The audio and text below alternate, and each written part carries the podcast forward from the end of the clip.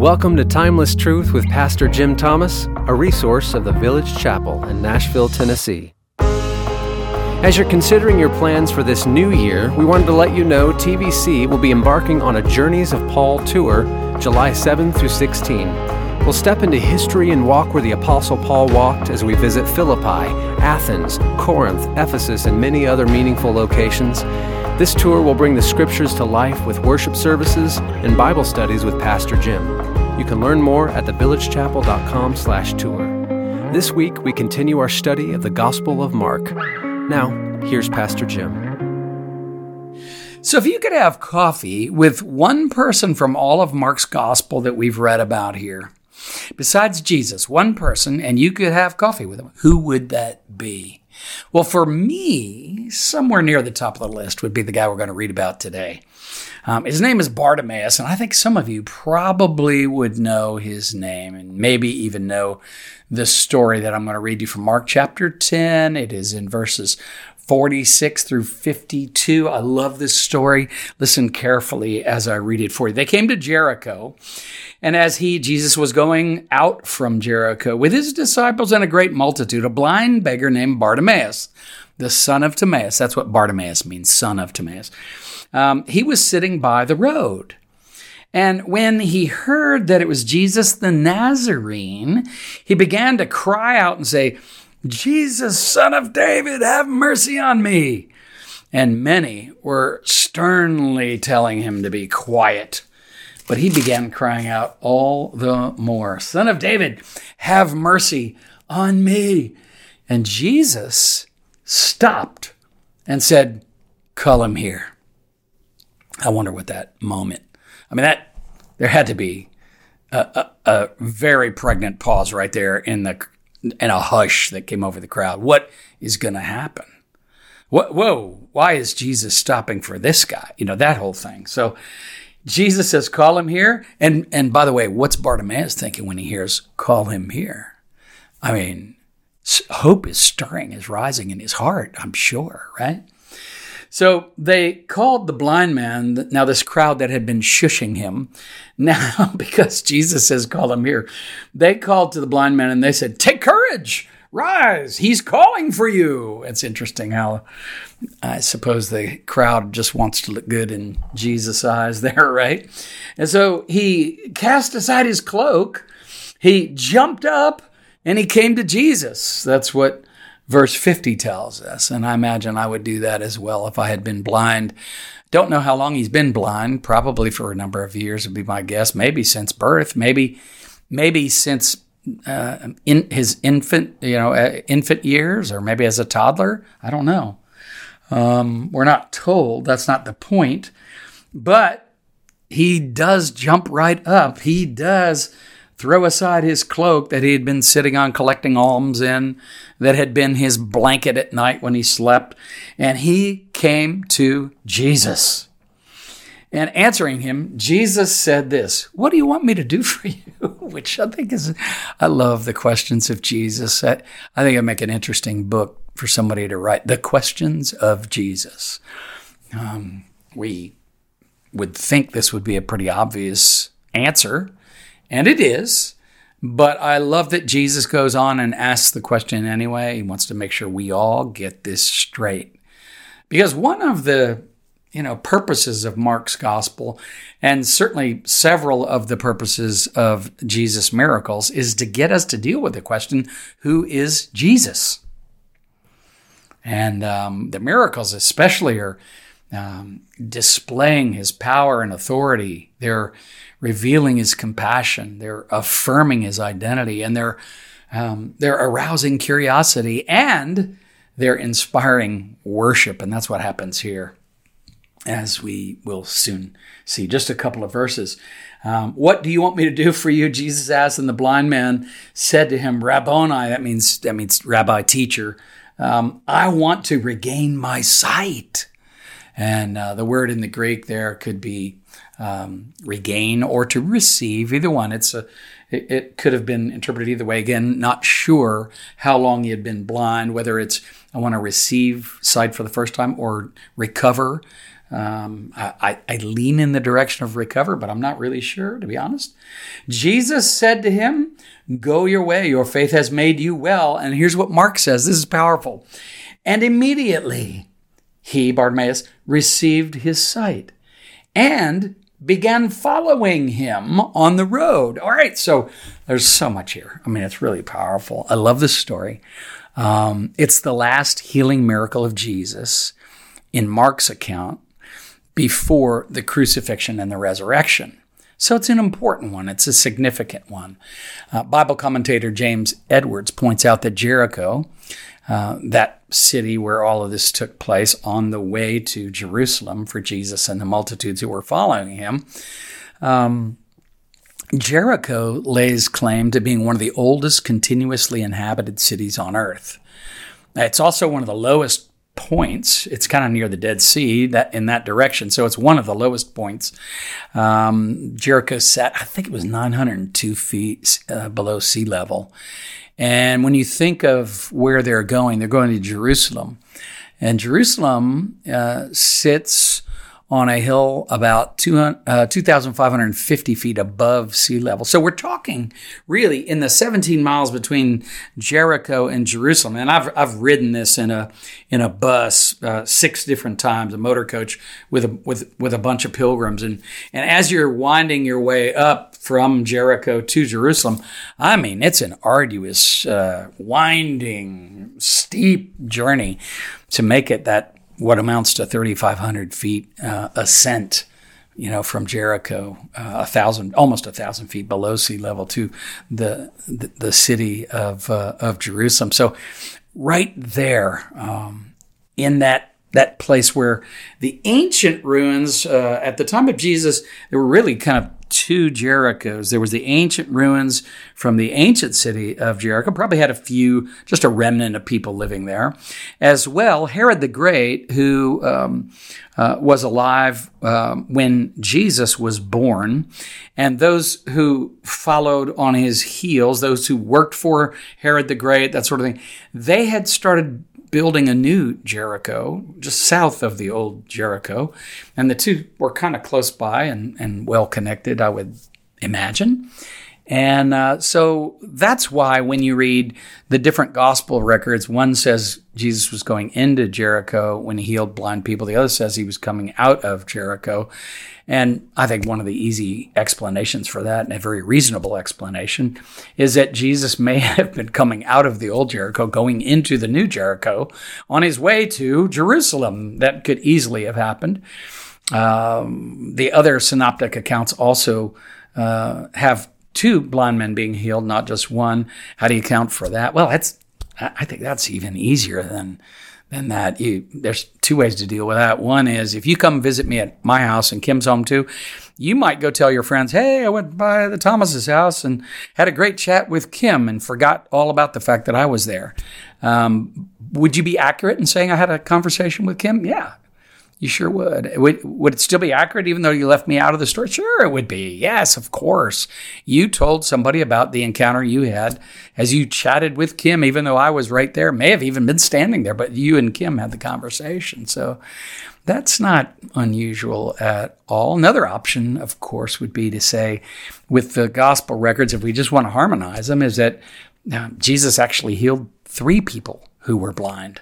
Um, and I wouldn't be surprised at that at all, given what we've read about Jesus healing so many people lame, blind, demon possessed, even raising a few people from the dead, as we read about in the gospel records. So there's a lot going on here, and it crammed into this little story. Um, but I love Bartimaeus, and I, I really can't wait uh, to have an opportunity to have coffee with Bartimaeus someday. In spite of all of the people that might have been following along with Jesus that wanted to shut him up and shut him down and keep him back from bothering the Savior. Um, and that's the way, sadly, unfortunately, some um, religious folk can sometimes do that. Uh, maybe, maybe that has happened to you. Maybe, maybe this happened to all of us at one point or time where rule followers, um, people who were uh, leaders and just wanted to, everybody to perform properly and in, in, certain ways, that sort of thing. And we can't, we can't let that bother us. We can see right here, Jesus' arms are open wide. He's not he's not shaking his head, looking askance at us like, you know, trying to shame us. He, his arms are open wide. Um, and when our when we're aware of our desperate need of of Him, and we cry out, son, something like Bartimaeus is crying out, "Son of David," by the way, which which really lets us know that he knows Jesus of the Nazarene. That's who he heard was walking along there.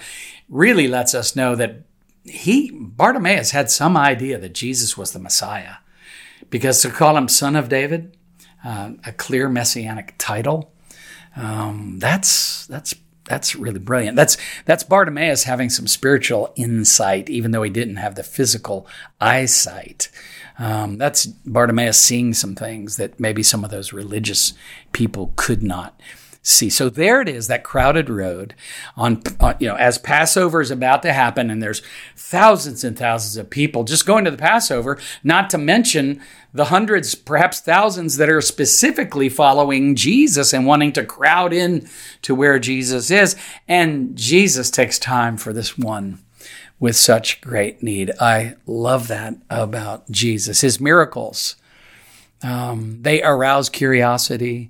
They affirm his identity. They display his power and authority.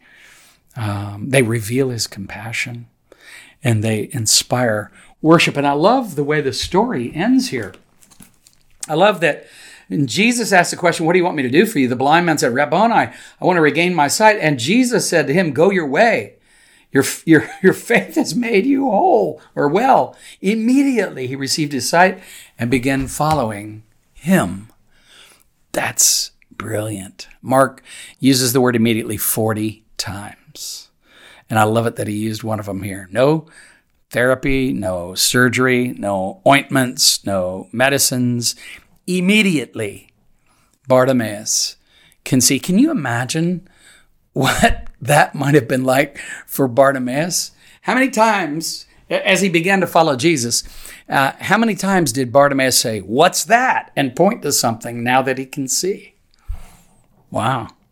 I wonder, did Bartimaeus stay with Jesus all the way up as he approached Jerusalem? Was he was he following along and he saw a bird up in the sky? What's that? And somebody said, That's a bird. You know, and he goes, What's that? And and, and uh, Matthew or or or one of the other disciples that's following Bartholomew or somebody says, "Well, that's a rock formation or or that's a goat or that's a sheep or whatever."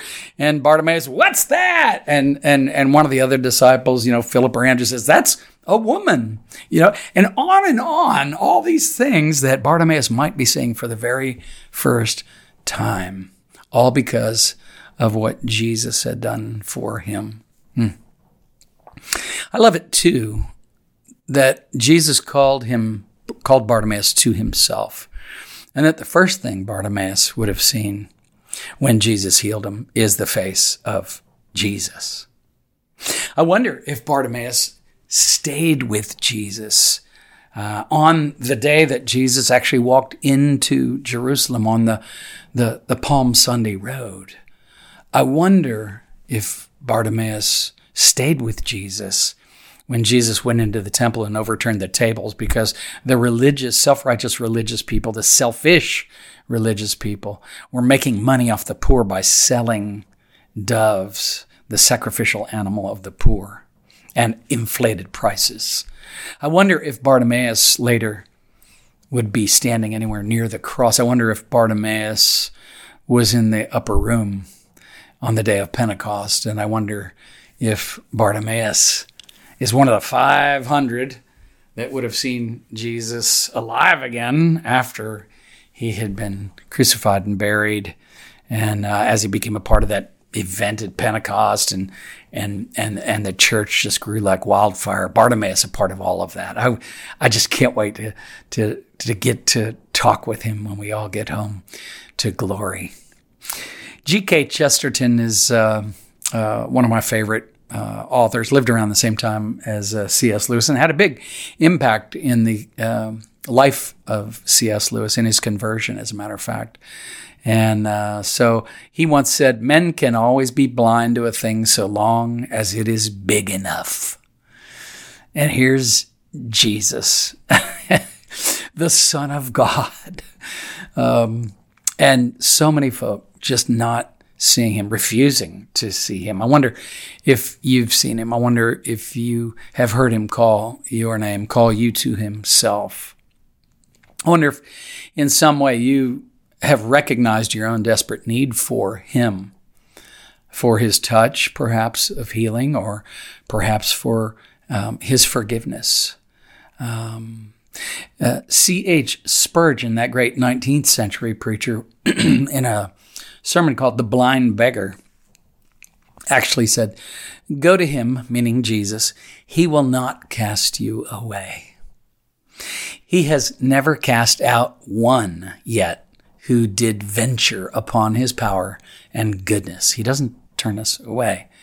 Um, doesn't mean he healed everybody who um, uh, goes to him in prayer like we do. We we present people all the time to the Lord for prayer, um, and sometimes the Lord uh, heals them, and it's wonderful. It's beautiful. It's powerful. Uh, it builds our faith. It encourages us. Sometimes the Lord provides courage. Uh, sometimes the Lord strengthens faith. Sometimes the Lord uses our suffering in really powerful ways that honor Him, that bring glory to the Lord um, as He pours His glory in and through our lives. And yes, in and through uh, some of the suffering that we must endure um, until He returns to set everything right. And there'll be no more blindness, no more uh, sick, and, and no more disease, no more death, uh, no more sadness looking forward to that uh, one day. The New Testament gospel of Jesus opens our spiritual eyes to the reasons that we can be grateful as we look back in our day and time. We look backward and thank God for his grace and mercy on offer to us in the person and work of Jesus. When Jesus dying on the cross reconciled all of us sinners um, who would turn to him in repentance and faith, believing. We have been reconciled, past, present, future, all of our sins, the price paid for. So we turn to him and we are grateful as we look back. We are also hopeful as we look forward. Why? Well, because our future, our destiny is in the hands of our Savior, the one who has defeated the last and greatest enemy, death itself. So we can look forward and be hopeful and trust God. And Jesus and this good news, this gospel of Jesus is one of the reasons we can be confident as we look up and seek the Lord in the present moment. Uh, no matter what's going on in the world around us, no matter how crazy it gets or how dark it gets, no matter how difficult the climb or arduous the journey, how desert like the wilderness that we're going through, we can look up and seek his face and trust him for the strength and the courage and the faith to navigate the journey that we're on right now. And for those of you that need a, a, a sense of meaning and purpose in your life, we can also look to Christ for that as we as we pray to him and ask him to reveal to us ways that we can join him in the mission that he has for us in the world in which we live right now. Um, so often that mission involves me giving away what I think I need. Um, so many folk, for instance, that, that come to a church, that walk in, they get, get mad and offended and walk out because nobody said hello to them. And, and whenever, on those rare occasions, whenever I get a chance to talk with those people, the first thing I ask them is, well, did, you say hi to anyone else? Did you give away what you need?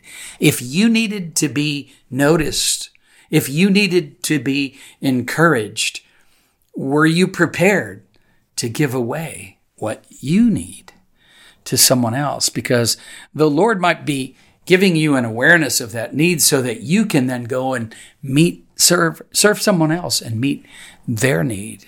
And I, so few of us think of it that way. But as Christians, we need to look for ways that we can be serving our God for His glory and our neighbors for their good. I'll close with this quote from Thomas Merton. We receive enlightenment only in proportion as we give ourselves more and more completely to God by humble submission and love. I think he's he was right on there. We do not first see and then act. We act, then see. And that is why the man who waits to see clearly before he will believe never starts on the journey. Now that is so true. Bartimaeus, he moved before he could see because Jesus says, Call him here. Bartimaeus, that's that's like the big green light that he can't see, but he knows it. He recognizes it, tosses aside his coat, his cloak, it says, jumps up and heads for the voice that said, Call him here. And that keen hearing, sense of hearing that he had because he didn't have his eyesight, is what led him to be able to get right to Jesus. And Jesus, of course, is exactly what Bartimaeus needed more than anything else. And I want to say that to myself, remind myself, as well as all of us. Um, our greatest need is actually met in the person and work of Jesus. We need to turn to him over and over and over again. I encourage you to do that today.